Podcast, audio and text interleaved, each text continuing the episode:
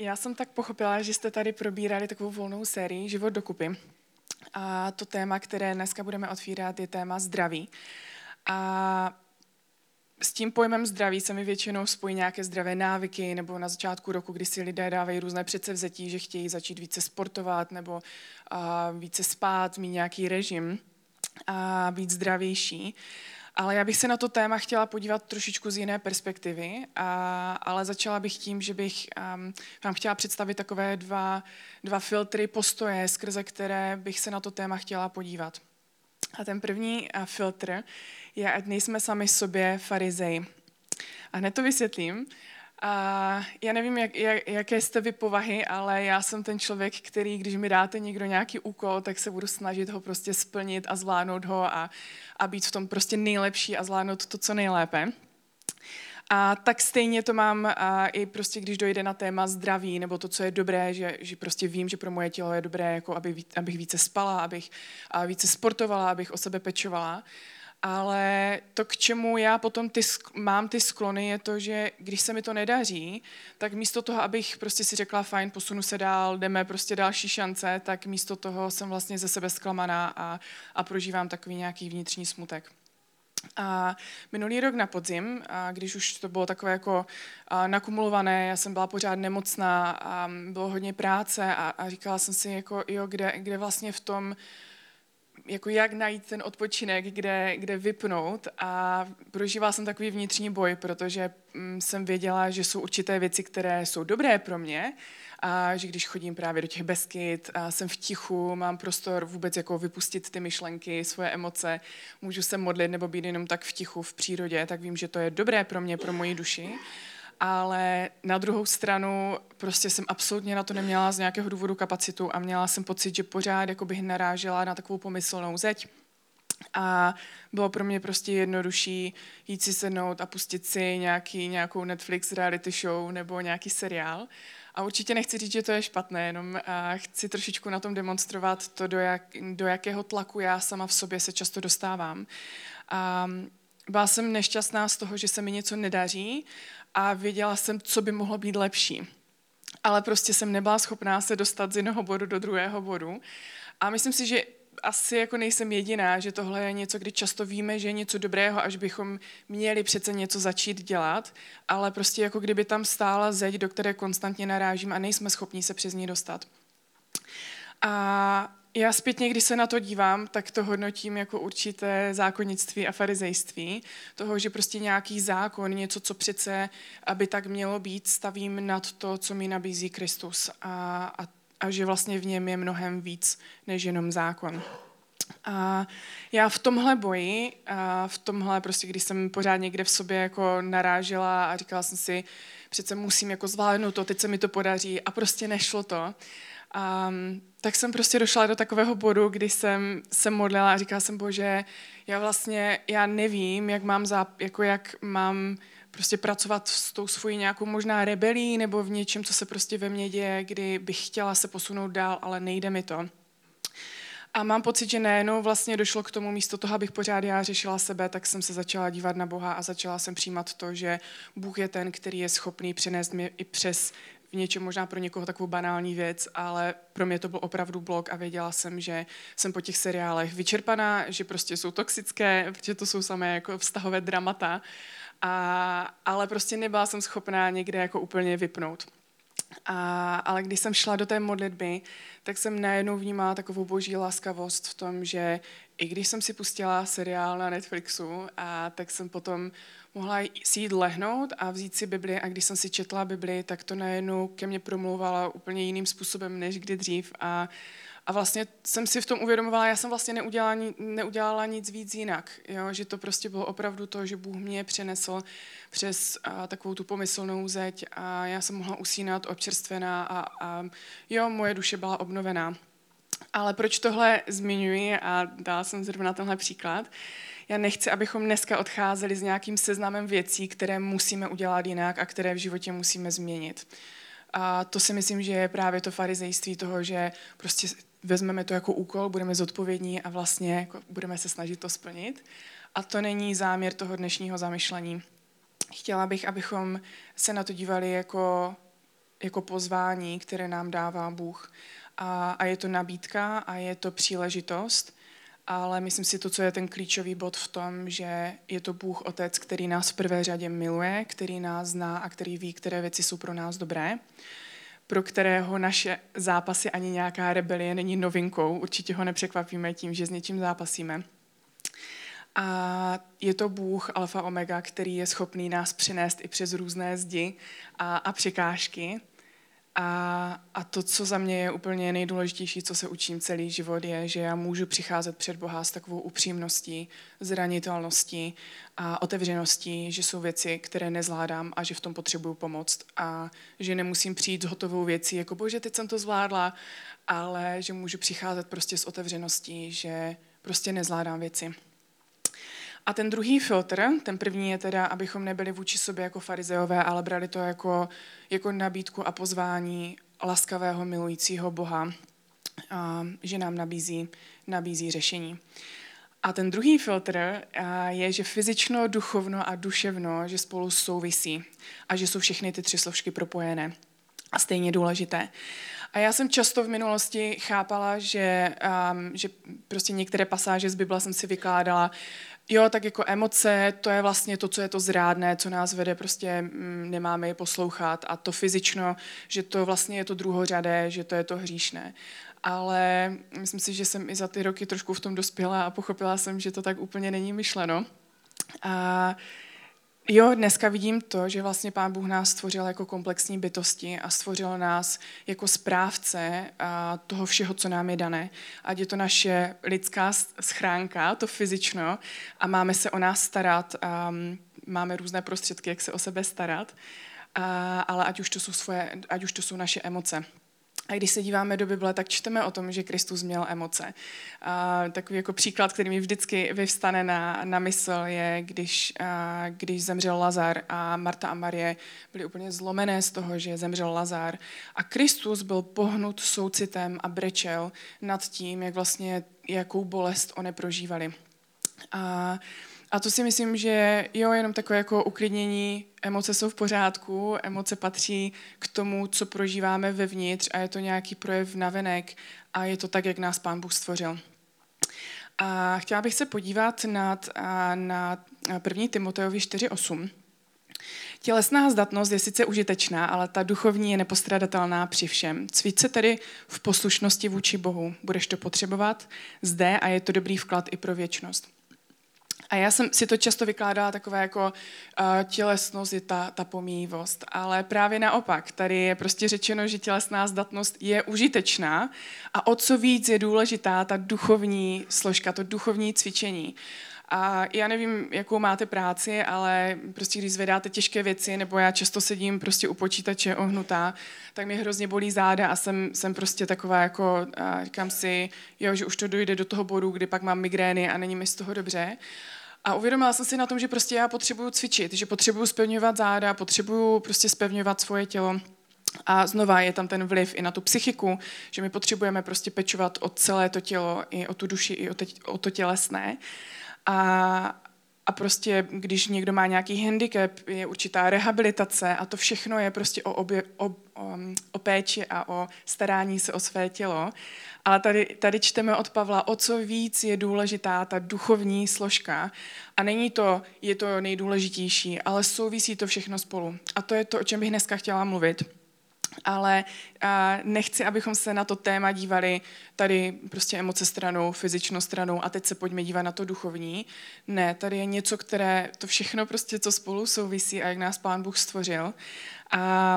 Takže i když dneska budu více mluvit o tom duchovním, tak se to všechno propojuje i v tom, o čem budu mluvit, ale jsou to takové dva pohledy, abychom nebyli vůči sobě sami farizeové, abychom nebyli na sebe, nekladli nějaké očekávání a přijali i to, že prostě máme svoje limity a jsme jenom lidé a fakt potřebujeme Boha v našich životech.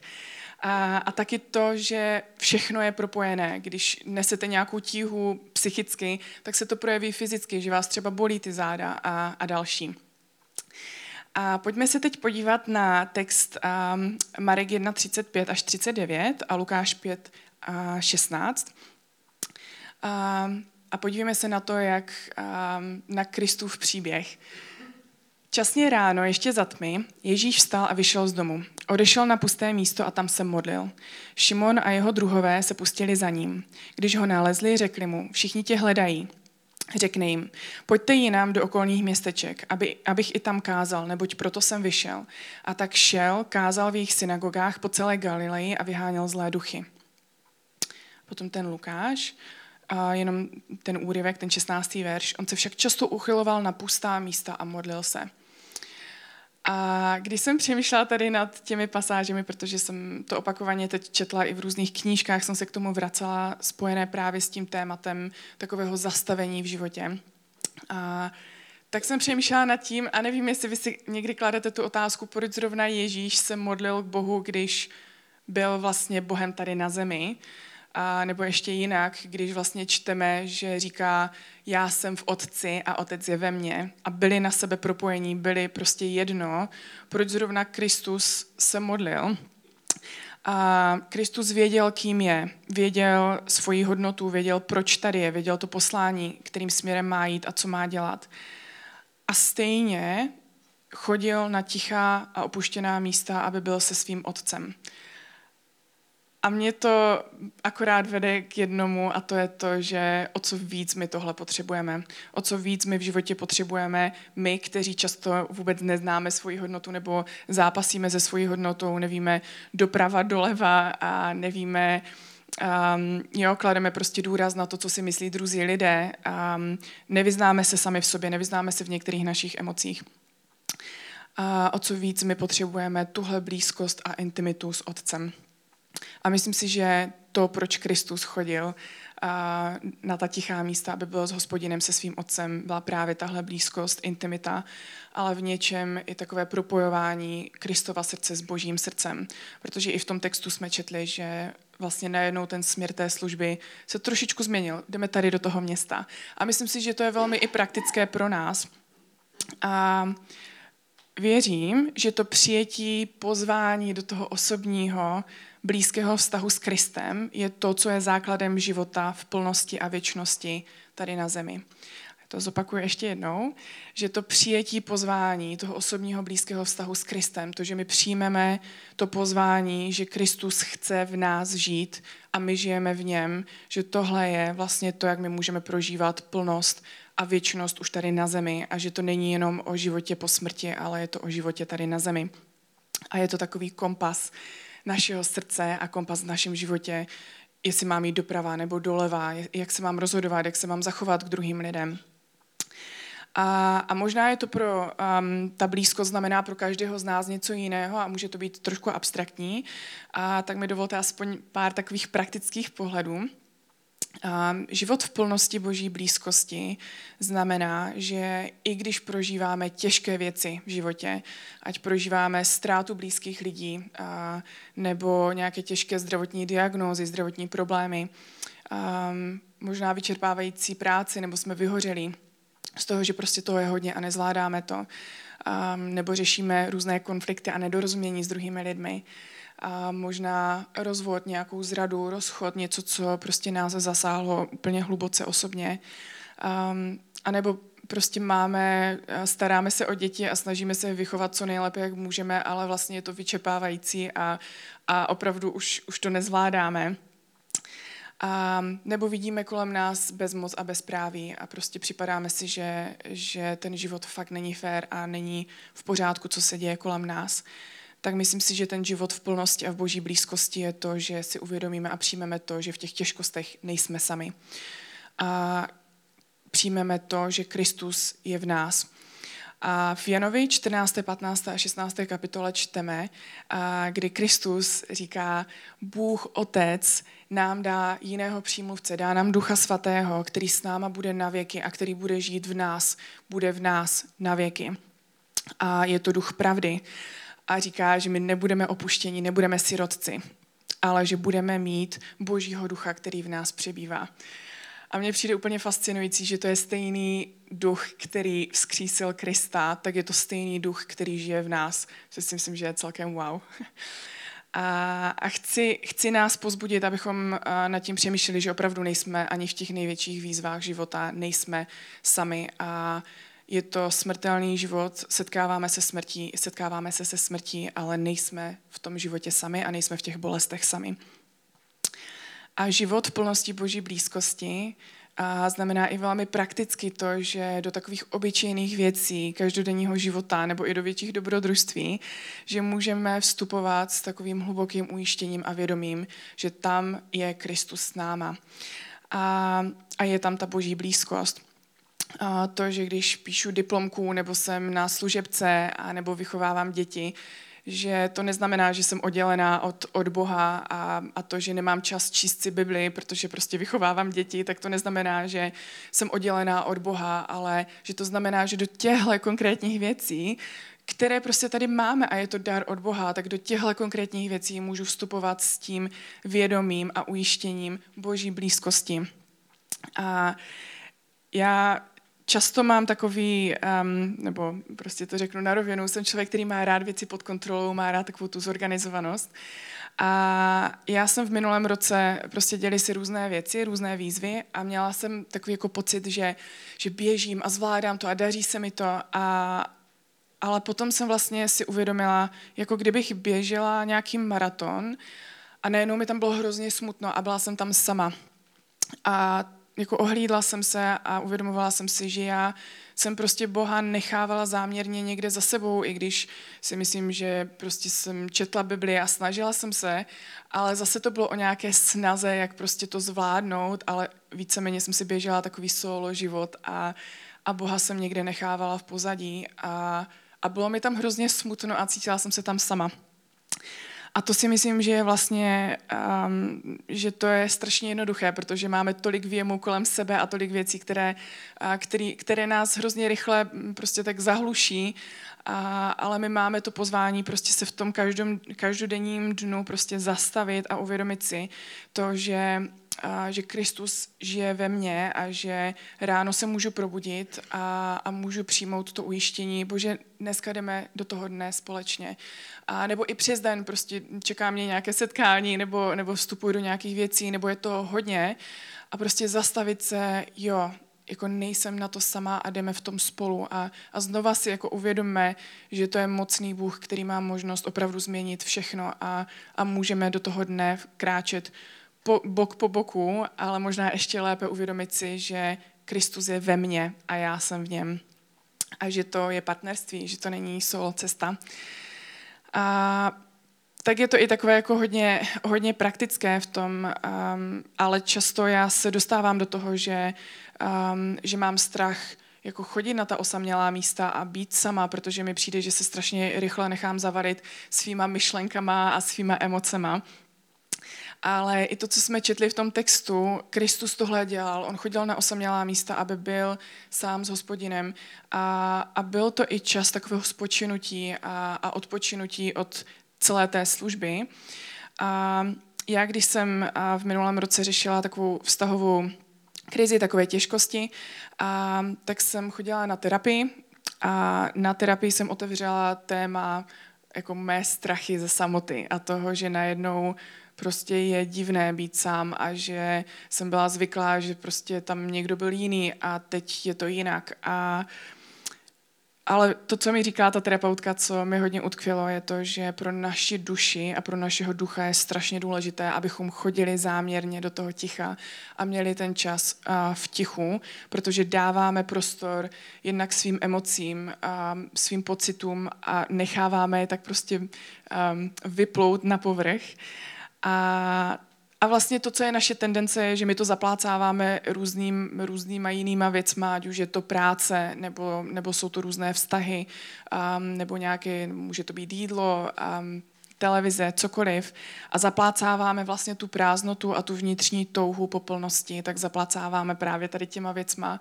Ale jako hrozně jsem se bála jít tady do toho ticha, ale vím, že to byl takový jako akční krok, který mě ta terapeutka do toho jako pozbuzovala, abych vstoupila do toho ticha. A měla jsem takové různé fáze, takové, kdy jsem prostě vyprazňovala to, co ve mně je nějaké naštvání nebo prostě zklamání, úplně mix emocí. Ale vlastně potom přicházelo takové sklidnění a hluboké ujištění o tom, že prostě fakt na tom životě nejsem sama a že mám prostě bok po boku vedle mě Boha Krista. A to, co jsem prožívala skrze tohle ticho, skrze tenhle čas, a může to být procházka někde v tichu, nebo jenom chvilinka, a možná jestli máte malé děti a nemáte vůbec čas, i chvilinka na záchodě, kde se nikdo nedobývá, ale prostě chvíli někde je to ticho a zastavení se. A někdy je to o tom, že mlčíme s Bohem společně, že neslyšíme Boží hlas, ale je to o společném mlčení.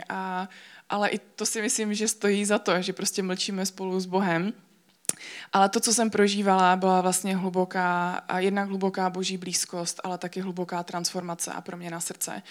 A zažívala jsem takovou dekonstrukci svojí hodnoty, toho, jak jsem se na sebe dívala předtím, a najednou, kdy jsem dala prostor a otevřela jsem vlastně v tom tichu Bohu svoje srdce, a Bůh mě začal proměňovat a uzdravovat a začal mě učit o tom, kým jsem v jeho očích, ale hlavně o tom, kým je on.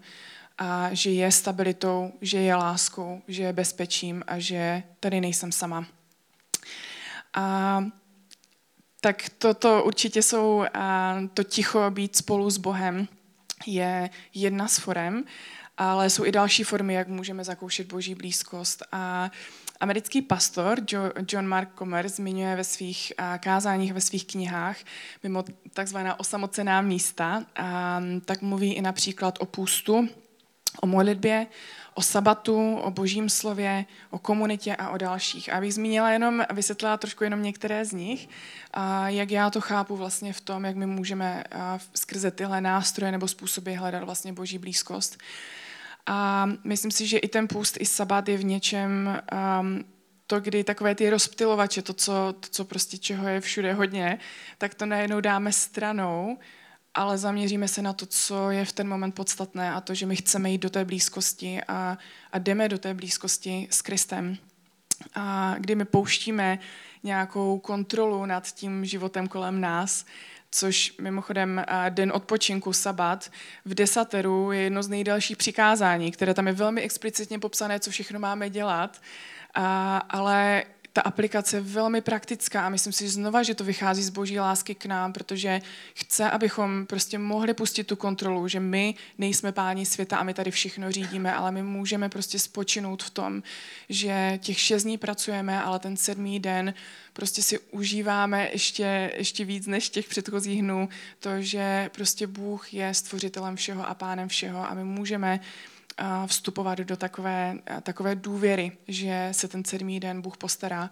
A to neznamená, že by se nepostaral těch 6 dnů předtím, ale a to si myslím, že je i to, že my opravdu máme tu výsadu, že do každého dne můžeme vstupovat s tím, že nejsme sami a Kristus je v nás a můžeme vstupovat úplně do běžných věcí a neoddělovat to, že tady nějaký můj duchovní život, kdy jdu v neděli do sboru nebo večer se pomodlím a tady je přece ten normální život. Ne, prostě spolu tohle souvisí a vlastně to je ten život v plnosti, že v těch každodenních věcech můžu zažívat Kristovu blízkost. A zmiňoval i tu komunitu, která, vy jste tady i o tom tématu mluvili, o vztazích a o komunitě.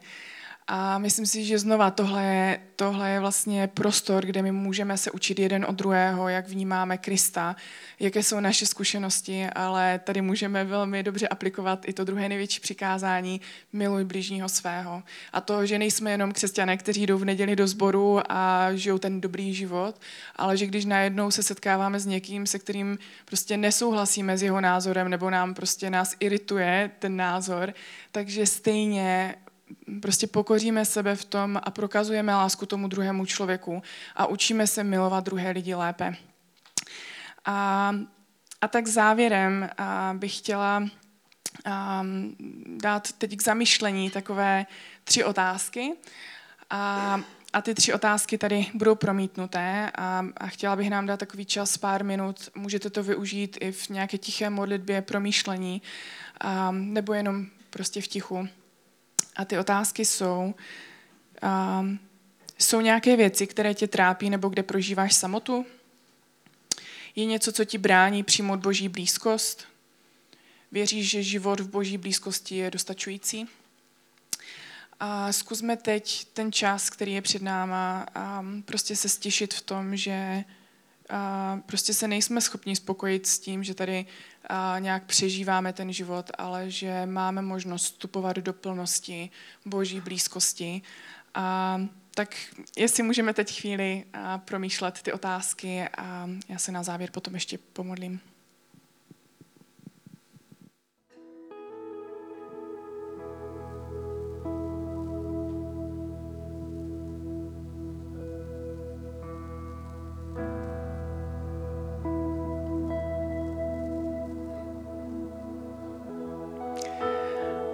Úplně závěrem a přijměte to ujištění do našich zaneprázdněných životů, a že Bůh je s námi ve všem, co děláme, že Boží duch v nás přebývá a že my můžeme žít život v plnosti už tady na zemi. A zkusme se opakovaně zastavovat v našich dnech, všedních aktivitách, ve všem, co děláme, a nejet si nějaký solo život, prostě separé od Boha, ale zkusme vstupovat do toho pozvání Boží plnosti, a to je ten výchozí bod všeho a veškerého života. Amen.